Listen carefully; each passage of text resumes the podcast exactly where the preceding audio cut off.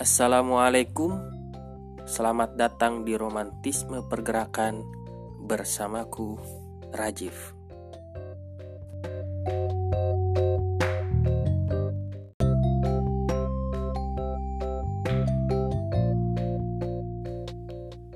Oke, selamat pagi, siang, sore, ataupun malam, tergantung kapan kawan-kawan mendengarkan podcast ini.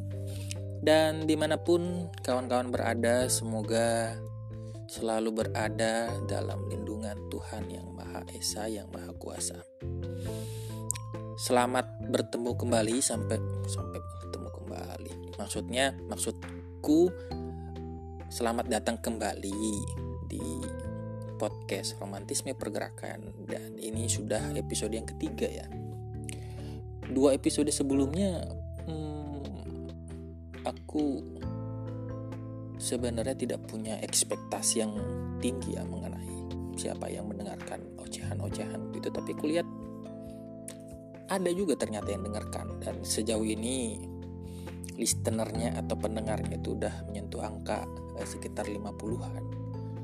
Maka dari itu terima kasih kepada kawan-kawan yang sudah mau meluangkan sedikit waktunya mendengarkan ocehan-ocehanku yang ya aku juga nggak begitu tahu ada gunanya apa enggak tapi mudah-mudahan mudah-mudahan aku sangat berharap ada gunanya oke jadi di episode ketiga ini kita mau membahas apa ya? Ya, oke oke oke. Oh iya, kita akan berbicara mengenai tentu saja hari kemerdekaan. Nah, saya ngerekam merekam ini itu pada tanggal 17 Agustus, hari Ahad. Eh bukan hari Ahad. Hari Sabtu.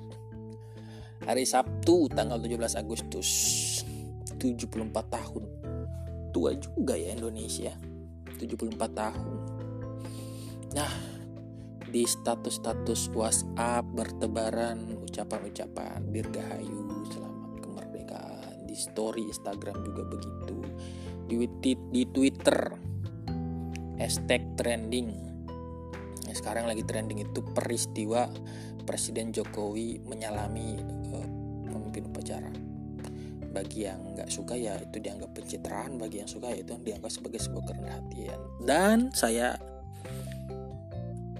dan aku tidak mau menuju ke sana pembahasannya baik um, coba ku pikir-pikir sebenarnya karena ini romantisme ya jadi kita mengolah meninjau dan memandang sesuatu itu dari sudut pandang perasaan merdeka dikaitkan dengan perasaan. Wih, ini sebenarnya suatu topik yang sangat menarik ini. Itu adalah ya kemerdekaan berperasaan asik. Apakah kita merdeka dalam merasa? Apakah kita berhak merasakan apa pun kepada siapa pun. Ya, ya, ya, ya. Ini pembahasan yang hmm, bagian dari oke, oke. Eh, aku akan mulai merunut atau membongkar kerangka berpikir mengenai perasaan ini dan tentu saja sambil kita olah-olah dengan hati kita. Indonesia itu kan negara yang mengaku yang namanya hak asasi manusia dan itu tertuang dalam undang-undang dasar kita. Hak asasi manusia kita itu kadang kadang tidak banyak juga sih orang yang tahu dan ini pada penting banget ini. Saran saranku bagi kawan-kawan uh, segera buka-buka tuh uh, undang-undang dasar. Nah, hak kita itu ada sekitar sebenarnya banyak tahu hak kita itu sebagai warga negara ya sebagai manusia Indonesia wah kebetulan lagi nih kebetulan lagi bukan kebetulan saya emang disengaja sih bertepatan dengan bukan bertepatan hari yang sama juga dirilis. Eh, bukan dirilis sih. Bahkan udah dua hari sebelumnya kok dirilisnya. Film Bumi Manusia karangan eh, Pramudia Anantatur. Eh bukan karang iya. Novelnya karangan Pramudia Anantatur. Kemudian difilmkan oleh Hanung Bramantio diperankan oleh Iqbal Ramadan. Yang sebelumnya itu agak diragukan sih tapi setelah saya nonton setelah ku tonton film itu pandanganku sih bagus sangat bagus. Recommended bukan ya recommended maksudnya. Aku merekomendasikan itu kepada kawan-kawan untuk menonton. Manusia Indonesia itu memiliki sekitar 40 hak. Yang paling kita tahu tentu saja hak untuk hidup, hak untuk mendapatkan pendidikan penghidupan yang layak, serta hak untuk menyampaikan pendapat di muka umum. Nah, maka dari itu kawan-kawan, perasaan itu bisa kita masukkan ke dalam konteks tersebut dalam artian kita itu punya hak untuk menyatakan perasaan kita di hadapan umum. Oleh karena itu, lebih dalam lagi tentu saja dari awal, dari semula, dari diri kita sendiri sebagai manusia yang berada di Indonesia ini, kita punya hak untuk merasakan sesuatu. Nah, barangkali ini yang bisa kita namakan sebagai kemerdekaan berperasaan kali ya. Merdeka dalam merasa. Perasaan kan banyak marah yang negatif coba. Marah benci iri dengki. Yang positif sayang cinta haru peduli empati simpati dan lain sebagainya. Perasaan-perasaan itu bagian tak terpisahkan dari manusia dan konstitusi kita atau negara kita mengakui keberadaan itu tentu saja ya mengakui keberadaannya dan kita sebagai bagian dari negara itu punya hak. Punya hak. Kita punya hak sepenuh-penuhnya seutuh-utuhnya untuk menjadi manusia yang merdeka dalam merasa. Maka dengan pola pikir ini pola pandang ini silahkan kawan-kawan, silahkan berperasaan apa pun kepada siapa pun. Itu dalam tahap berperasaan semata tapinya. Kenapa? Karena tentu saja ketika sesuatu itu sudah ingin dijewantahkan dalam bentuk perbuatan, maka dia tentu harus tunduk pada hukum atau aturan yang berlaku. Ya, kita bebas merasakan apa saja kepada siapa saja, namun kita tidak sebebas itu dalam melakukan apa saja kepada siapa saja. Ya karena tentu saja itu berkaitan berkenaan dengan si orang tadi yang menjadi objek perasaan kita. Dia kan juga punya hak sendiri dong untuk aman, untuk tidak terganggu, untuk maka kemerdekaan berperasaan kita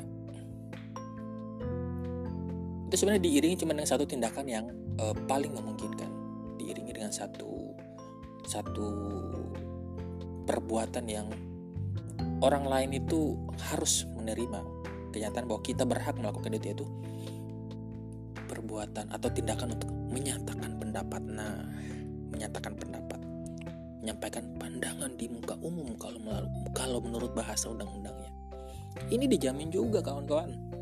Dijamin dalam konstitusi kita. Maka tiada siapa pun yang berhak melarang seseorang menyatakan perasaannya kepada siapa pun bahkan di muka umum sekalipun. Itu bagian dari kebebasan untuk berpendapat. Namun tentu saja seorang atau seseorang yang menyampaikan pendapat dan pandangan perasaannya ini harus sadar juga bahwa orang yang mendengarkan terutama objek dari perasaan itu punya hak yang sama. Apa itu? Punya hak untuk mendengar atau tidak mendengar. dan juga punya hak untuk lebih jauh lagi menerima atau tidak menerima dan kita karena sudah memenuhi hak kita, memenuhkan hak kita untuk menyampaikan pandangan perasaan kita, harus menghormati hak itu. Oke, kok jadi kesan bukan kok jadi kesan ya maksudnya begitulah merdeka dalam merasa. Wah, kayaknya itu bagus. Kita jadikan judul podcast romantisme pergerakan episode ketiga ini. Merdeka dalam rasa ya kita sebagai manusia Indonesia dijamin kemerdekaannya dalam merasakan apa pun. Ya itu sebenarnya cocokologi juga sih dikit-dikit. Tapi aku pikir masuk akal dalam artian tidak bertentangan dengan ketentuan perundang-undangan yang paling tinggi yaitu undang-undang dasar dan memang kan siapa yang berhak, siapa yang bisa, siapa yang bahkan Tuhan sekalipun tidak melarang seseorang untuk merasakan sesuatu. Hmm, Tuhan sekalipun tidak melarang, tidak membatasi seseorang untuk merasakan sesuatu.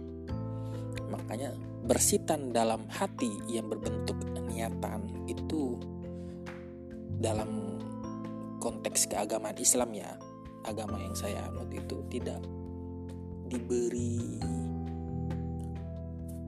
ganjaran. Karena apa? Kan masih berupa suatu. Yang diganjar itu tentu adalah perbuatan perkataan tindakan dan lain sebagainya. Maka merdekalah Merdekalah semerdeka-merdekanya dalam merasakan apa pun. Nikmati, resapi, hayati semua perasaan-perasaan yang masuk itu dan jangan takut, jangan ragu, jangan bimbang. Waduh, udah kayak lirik lagu. Intinya buka hati sebesar-besarnya untuk perasaan-perasaan itu dan lihat lihat bagaimana perasaan-perasaan itu bisa membuat kita sampai kepada titik-titik tertentu.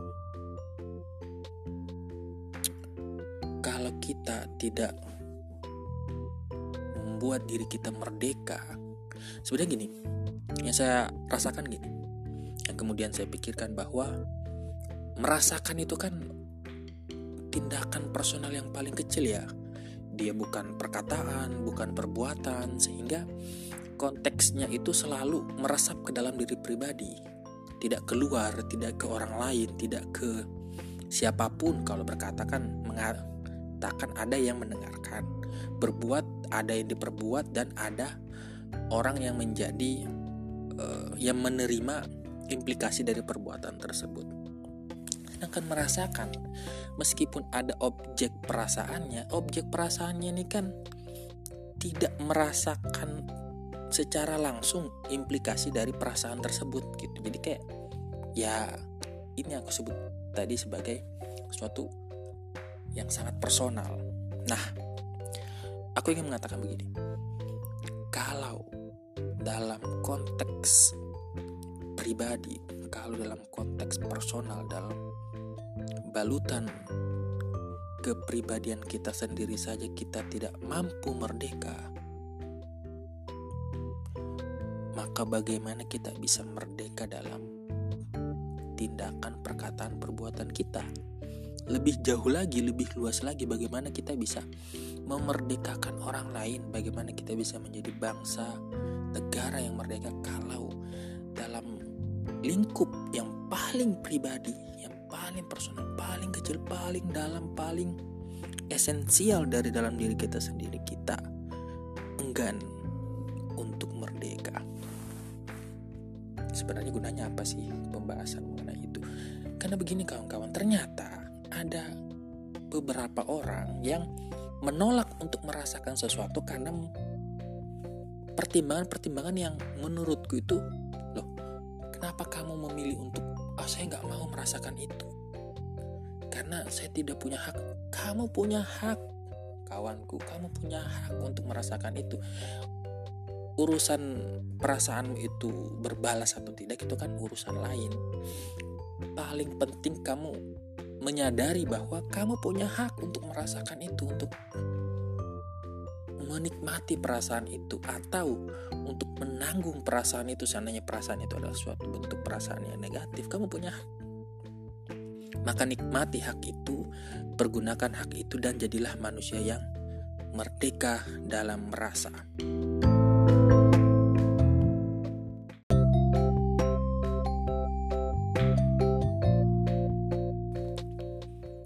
Baik, demikianlah episode ketiga dari Romantisme Pergerakan. Sampai jumpa kembali di episode selanjutnya. Mudah-mudahan masih ada yang mau mendengarkan dan bagi yang sudah mendengarkan, terima kasih banyak ku sampaikan dari hatiku yang paling dalam kepada kalian karena sudah meluangkan waktu mendengarkan ocehan-ocehanku ini. Kalau ada benarnya, terimalah. Kalau ada salahnya, beritahu aku. Semoga bisa aku perbaiki pada kesempatan-kesempatan selanjutnya. Sampai jumpa dan assalamualaikum.